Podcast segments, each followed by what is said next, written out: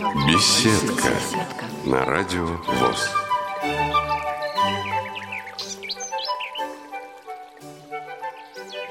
Здравствуйте, уважаемые радиослушатели! С вами ведущая Центыма Бойко и звукорежиссер Иван Черенев. А в гости к нам в студию приехал Борис Михайлович Шишкин, юрист из Нижнего Новгорода. Здравствуйте, Борис Михайлович. Здравствуйте, Сандама, и прекрасные наши радиослушатели. А, Борис Михайлович, по традиции, расскажите, пожалуйста, нам о своем детстве, даже дошкольном детстве. Родился я в 1944 году, в сентябре месяце, на берегу нашей прекрасной реки Волги, в Балахнинском районе. Воспитывала меня моя прекрасная мама. Шести лет я от гриппа частично потерял зрение и в 1952 году поступил в школу для слепых и слабовидящих, где я проучился 8 лет. Это замечательная школа. Нас учили всему изучать брайль, шить, мыть полы, стирать, чистить картошку. Было печное отопление – носить дрова для печек. И занимались очень здорово физкультурой. Физкультура была у нас на высшем уровне. Были лыжи, были коньки, была легкая атлетика, была гимнастика. В 1958 году я поехал в составе нашей Горьковской команды в Куйбышев, нынешний теперь Самара, где по гимнастике я занял третье место, получил первую премию в моей жизни. Это будильник. В 1960 году я поехал на международные соревнования Подмосковья в Малаховку, где мы прозанимались два месяца. После этого мне предложили продолжить учебу в школе. И было предложено либо в Москве, либо в Ленинграде. Я выбрал Ленинград. В Ленинграде я получился три года. Также продолжали заниматься спортом, и да? Также мы продолжали заниматься спортом. Сначала мы, наша школа была на Петроградской стороне, это улица профессора Попова, а последний третий год мы учились уже на Буховской стороне, это улица Таллинская. А вот если вернуться к Нижнему Новгороду. Вы говорите, что печное отопление было, да? А расскажите, пожалуйста, немножко подробнее сначала про Нижегородскую школу, а потом уже и Ленинградскую.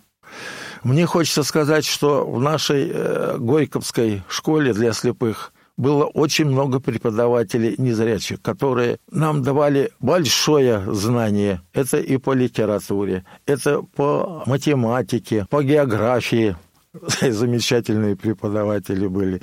Вот. Но особенно, конечно, это был Цветков Владислав Николаевич, это по физкультуре. Рядом был у нас парк Кулибина, и вот в этом парке Кулибина мы бегали на 100-метровку, бегали на лыжах, бегали на коньках.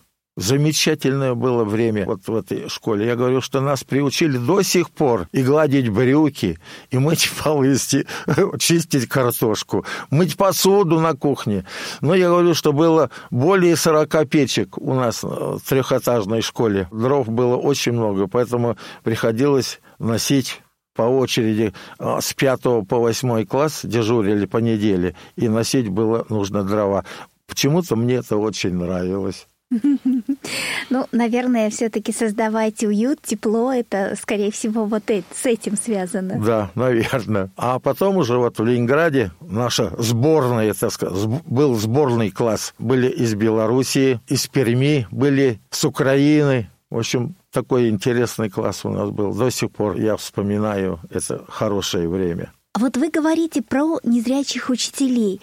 А эти учителя сами где обучались, где получали образование? Они кончили наш Горьковский университет. То есть уже тогда обучали в вузах студентов незрячих, да? Да, да, и почему-то прям очень много, без всяких проблем поступали инвалиды по зрению. Нижний Новгород, то есть Горький тогда, да, да. вот сейчас я как-то упустила этот момент, он, конечно, отличается какими-то особо одаренными, интересными людьми. Я тоже даже лет 15 назад я впервые приехала в Нижний Новгород и задумалась, а почему именно здесь так много интересных людей?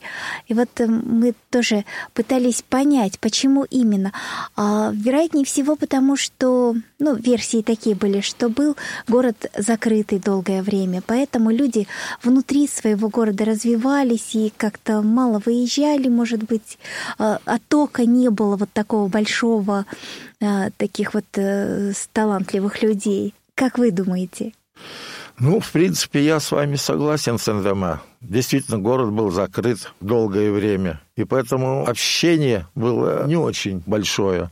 Но все-таки в конце 50-х годов у нас э, появилось в стране общение с китайцами. К нам в школу вот приходили китайцы. Мы с ними очень много пели песни про Китай. Пекин и Москва, там что-то друзья. Вот такое. Как такая. интересно. То есть они учили русский язык, да? Да, да, да. И что интересного они рассказывали о своей стране? Ну, что у них уже начинается строить они социализм, очень уважают своего Мао Цзэдуна, который идет по стопам Советского Союза. А это были какие-то культурные обмены? Да, или же... это приходили группы китайцев к нам э, в школу. Как надолго? Это просто визиты такие короткие были, или же они прямо как обмен обучались вместе с вами? Нет, они приходили студенты. Ну, давайте теперь вернемся в Санкт-Петербург. Ну что, с 60 по 63 год я учился в Ленинградской школе для слепых и слабовидящих детей. Очень интересная школа. Тоже были преподаватели незрячие. А, Галина Ивановна преподавала у нас физику. Анатолий Федорович ее муж Соловьев преподавал историю. Кирилл, забыл уже как отчество, Игорь, Игорь, по-моему, Михайлович преподавал литературу.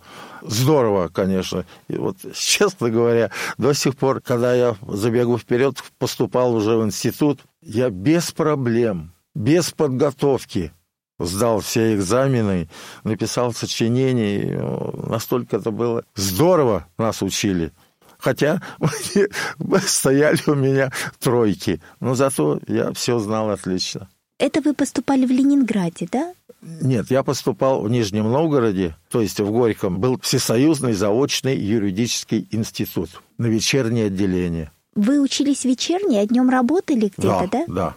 Это было в 75 году я поступил, в 80 году я закончил. А работали вы где в это время? А работал я на предприятии «Волга», слесарь механосборочных работ. А что вы тогда выпускали на предприятии? Ой, наше предприятие было очень широкое. Мы выпускали все почти для автозавода. И шланги, и подсосы, тяги, делали замки зажигания для мотоциклов, переносные лампы для тракторного завода. А почему вы решили получать высшее образование? Вот э, что не устроило? Я знаю, что в те годы была очень хорошая зарплата, да, у да. рабочих, которая вполне была достаточно даже более, чем у тех, кто занимался интеллектуальным трудом, инженеры, юристы. Да, в то время у меня была пенсия 132 рубля. Ну, кроме пенсии у вас еще и зарплата еще была. зарплата да, была. хорошая. Да. Но, вы знаете, тут немного, может, меня потянуло это семьи. Маленько там получилось у меня, что отца посадили, поэтому я и пошел по стопам юридическим, чтобы бороться со всякой подлостью. А где вы потом применяли свои юридические знания? В 1985 году и я начал свою трудовую деятельность юриста на нашем родном предприятии «Волга». По 2010 год, 25 лет я отработал юрист-консультом. И 22 года слесарь сборочных работ. То есть параллельно, получается, и слесарем, и юристом работали? Нет, я работал сначала вот слесарем, а потом уже профессионально юристом. Плата была 120 рублей. Да, а у рабочего, наверное, 200, да? Рабочим больше было, конечно. Да, вот, э, к сожалению, э, к счастью, к сожалению, не знаю, но такова была действительность э, советского времени, когда а, рабочие получали больше. Не могу оценить, плохо это или хорошо, но вот... Но независимо от зарплаты, я просто стремился к тому, чему я учился и чему, чем хотел заниматься. Более подробно о работе Бориса Михайловича мы услышим после небольшой паузы.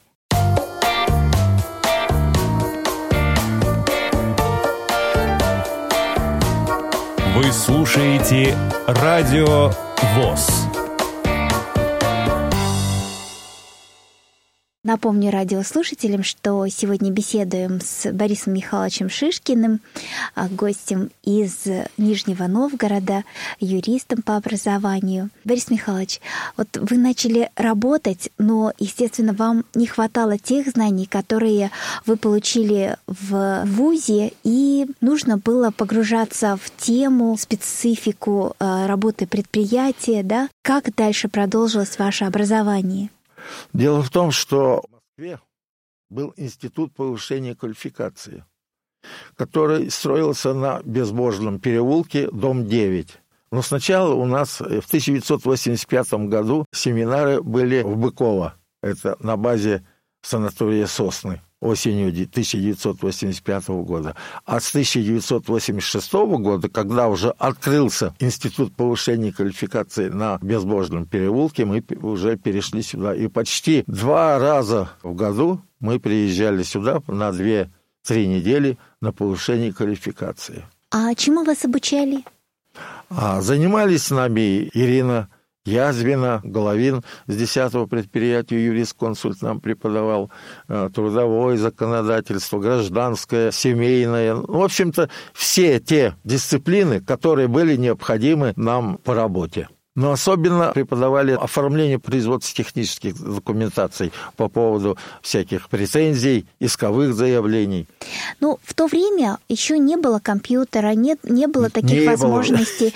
Было. Вот как вы справлялись вот юридической э, работой, документами? На работе у меня была секретарша. То есть вполне все это можно было с помощью да. секретаря делать, да? да? А кто оплачивал секретаря? Сначала оплачивал мне областное управление, выделяли мне 40 рублей два года на секретаря чтеца, а впоследствии уже Центральное управление выпустило постановление, чтобы включить в штат предприятия, и зарплату выдавали предприятия. Ну, вы, наверное, можете рассказать а, подробно о том, чем отличалось то время, а, какие особенности были работы человека интеллектуального труда и работника рабочего предприятия, вот какие были тогда и что изменилось вот э, после 90-х годов? Ну, что мне можно сказать? Период до 2000 года, в общем-то, на предприятии было очень интересно работать, была интересная работа, очень много приходилось работать с поставщиками поставляемой продукции с разных предприятий нашей страны для работы незрячего человека. Особенно мы много работали с автозаводом, это почти 90%. И работало у нас 1200 человек, кстати, в тот период времени, а сейчас осталось лишь, ну, где-то, может, дай бог, со всеми зрячими 120 человек. То есть те полуфабрикаты, которые нам поставлялись, или вообще полностью вся продукция была от нуля и до выпускаемой нами готовой продукции. Сейчас только лишь полуфабрикаты. А если их нет, то слепые стоят и работать нечем. А какой процент тогда был инвалидов по зрению и людей без инвалидности? Работали только инвалиды по зрению 50 на 50. То есть 50% инвалидов и 50% без, да? Да. Угу. Только инвалиды по зрению. А как проходила э, такая общественная жизнь, вот культурная, социокультурная? О, это бурная была общественная жизнь. Я вот лично, как окончил Ленинградскую школу, переехал в Горький 63 -го года и по нынешнее время занимаюсь культурной жизнью. Был хор, были драматические кружки, были командные соревнования в те времена, то есть областные соревнования по легкой атлетике, и каждый через год республиканские были соревнования. И я встретил жену на стадионе, которая, кстати, приехала с международных соревнований в Праге в 1965 году. А что это за соревнования? Это были соревнования по легкой атлетике. Тогда еще не было э, Паралимпийских игр. Тогда просто в 1958 году были первые э, международные соревнования среди слепых а в 1965 году были вторые международные соревнования среди слепых в Праге. Я был в 60 году вот в Малаховке, собирались сделать э, очные соревнования международные, но потом что-то не получилось, то ли с финансами, то ли что-то.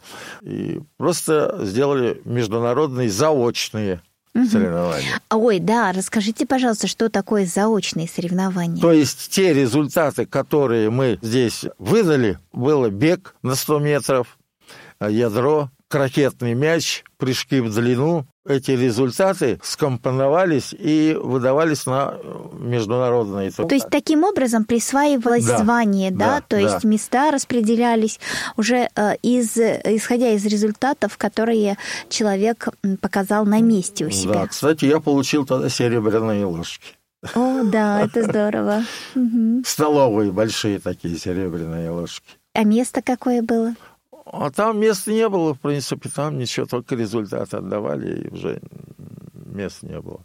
Отобрали тогда из этих соревнований, потом в Москве занимались, вот э, Бацин, Саша был, вот, э, насколько я помню, он уже в 65-м году участвовал в международных соревнованиях. Из Ленинграда набрали команду. Москвичей тоже много. Вот э, и Терих Кахова была, Бегунья, совершенно незрячая была, замечательная женщина. А вот все-таки культурная жизнь на предприятии что из себя представляла? Культурная жизнь была, конечно, богатая. И в те времена даже директора были заинтересованы в том, чтобы на предприятии развивалась культура, и спорт, и хоры, и драматургия. Ну, в общем, было все для того, чтобы мы слепые не затихали, не умирали, а развивались полностью. Но сейчас, увы, все затихло. Лично я вот только сам для себя, для своей э, души выступаю с концертами. Вчера, значит, выступил в соцзащите Нижегородского района. Неделю назад в Автозаводском районе в соцзащите, в Ленинском районе, в Сормовском районе. Короче говоря, у меня программа на полтора часа. Один я выступаю. Я лауреат международного конкурса в разговорном жанре, дипломант всероссийского конкурса юмора эстрады, дипломант Сормовской лирической, дипломант Нижегородской епархии. Да, Борис Михайлович, а можем мы что-то услышать в вашем исполнении? Да, конечно. Я могу сейчас исполнить это. Мы живем по московскому времени прекраснейшая песня, она мне очень нравится. Я ее буквально услышал в исполнении Кадышевой и взял на свое, так сказать, вооружение.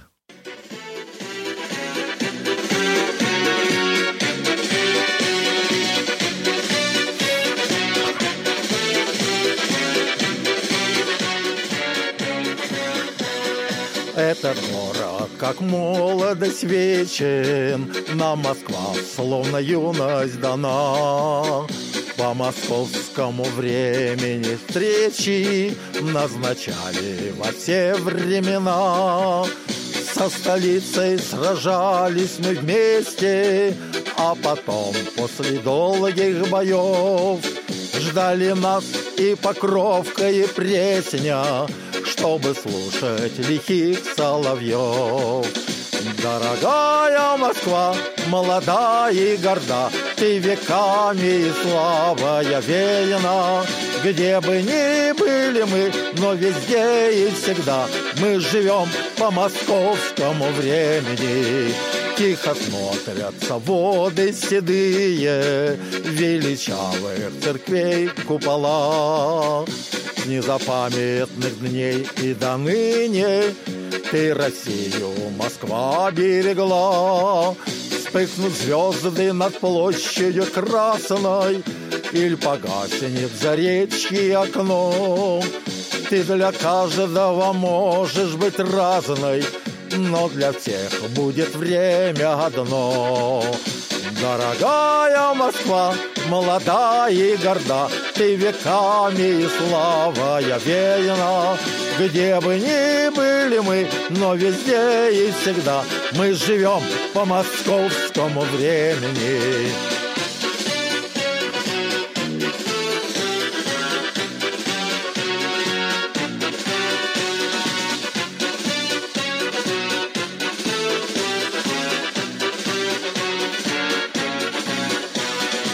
Олимпийские встречи победы И героев твоих имена. Мы не можем в них не влюбиться И весенние ночи без сна. Мы с Москвою мечтаем, взрослеем Назначаем свидание ей И ведет нас московское время Время жизни твоей и моей Дорогая Москва, молода и горда, Ты веками и славая верна. Где бы ни были мы, но везде и всегда Мы живем по московскому времени. Дорогая Москва, молода и горда, Ты веками и славая верна. Где бы ни были мы, но везде и всегда Мы живем по московскому времени. Да, это здорово. Это было неожиданно абсолютно. Хорошо, Борис Михайлович, это вот работа на предприятии, учеба, самодеятельность. Можете рассказать о своей семье? Ой, моя семья очень богатая. Во-первых, на будущий год я отмечаю 55-летие проживания со своей прекрасной супругой Валентиной Михайловной Шишкиной в девичестве Макеевой. Я, я уж, как говорил, с ней встретился в 66-м году на стадионе э, в традиционной советской форме красной майки, белых трусах и влюбился в такую прекрасную девушку. И вот мы с ней с 67 -го года шагаем по жизни вместе. У меня, как говорится в народе, золотая детвора – это сын и дочь погодки с 1968 года, сын с 1969 года. Дочь, сын работает водителем, а дочь – медик, анестезиолог, опасная профессия, всегда присутствует при операциях. Две внучки. Одна работает в торговле, а вторая тоже по погодке 92-го, 93-го, 93-го года внучка. Она пошла по стопам деда. Работает судебным приставом. Есть правнучка прекрасная, Арина. Ей пять лет. Но такая смышленая, уже и работает на сенсорном телефоне, и на планшете.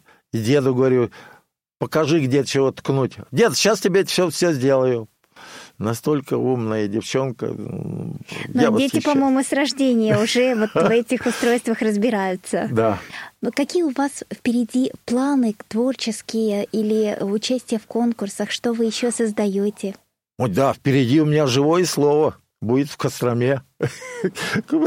К нему готовлюсь. Наверное, это секрет или нет? Что вы готовите? А, нет, не секрет. Я уже отослал заявку. Я готовлю Аркадия Арканова а, три а, письма, небольшое а, юмористическое стихотворение.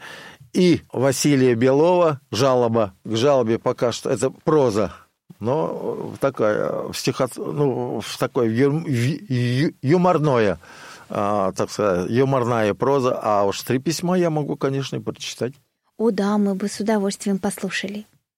Нередко случаи бывали, когда влюбленные сердца, увы и ах, охладевали, хоть клятвы пылкие давали, любить друг друга до конца. Вот три письма, их без сравнения писала женская рука, как видно из сравнения, писала в разные века. Письмо первое. XVIII век. Узнала нынче я, соколик, что ты с другой обручен. Тебя, Васютка, не неволю и не пытаю ни о чем. Мне не забыть плакучей ивы и нашей тропки луговой. Прости, прощай. Иду к обрыву и прямо в омут головой. Письмо второе, девятнадцатый век. Василий Дмитриевич, мой богом избранный супруг, я вас любила безгранично, и что же я узнала вдруг? Что вы с моей соседкой Нелли в беседке были тет-а-тет. -тет. Я возвращаю ожерелье и ваш бриллиантовый браслет. передо мной разверзлась бездна. Не надо слов, не надо слез. Иду к разъезду, чтоб умереть под стук колес. Письмо третье. Наше время. Василий, мне сказала Нюрка, что в доме отдыха прибой завел ты с кем-то шуры-муры. Ее там видели с тобой. Ты не на ту, дружок, нарвался. Реветь не стану в три ручья. Верни часы, трусы и галстук, что с дуру подарила я. Твой уморальный облик я вскрою на собрании заводской. Физкульт, привет! Иду мне трое и еду прямо в твой правком. Но молодые люди, им палец в рот не клади, могут отхватить пол локтя. И они дают такой ответ. Я так скажу, ты дура, Дуська. Я, прав, тоже не святой. Я профсоюза не боюсь. Мы же не расписаны с тобой. Жениться я не собирался.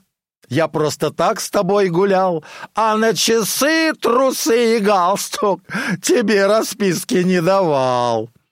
Хочу предупредить тебя заранее. Коль ты полезешь на рожон, я расскажу на профсобрании, что ты гоняешь самогон. Вот так. Да, конечно, это чисто советское, да, наверное, такое произведение. И вот я получил диплом в 2009 году и из рук Аркадия Арканова и Клары Новиковой был конкурс юмористов. Ну, в заключение нашей программы, наверное, есть вам что-то сказать нашим радиослушателям, обратиться, ваши пожелания. Ну, что я могу сказать нашим прекрасным слушателям? Пусть ваша жизнь цветет под мирным небосводом. Пусть сердце радует небесный свет. Я всем желаю очень-очень крепкого здоровья и счастливых, долгих, долгих, очень долгих лет. Спасибо большое, Борис Михайлович. Во-первых, за то, что вы приехали аж из самого Нижнего Новгорода, преодолели в такую погоду а, такой путь. И у нас в студии очень приятно. Напомню радиослушателям, что сегодня у нас в гостях Борис Михайлович Шишкин из Нижнего Новгорода, юрист, вела программу Цендыма Бойко, звукорежиссер Иван Черенев. Всего доброго, до новых встреч!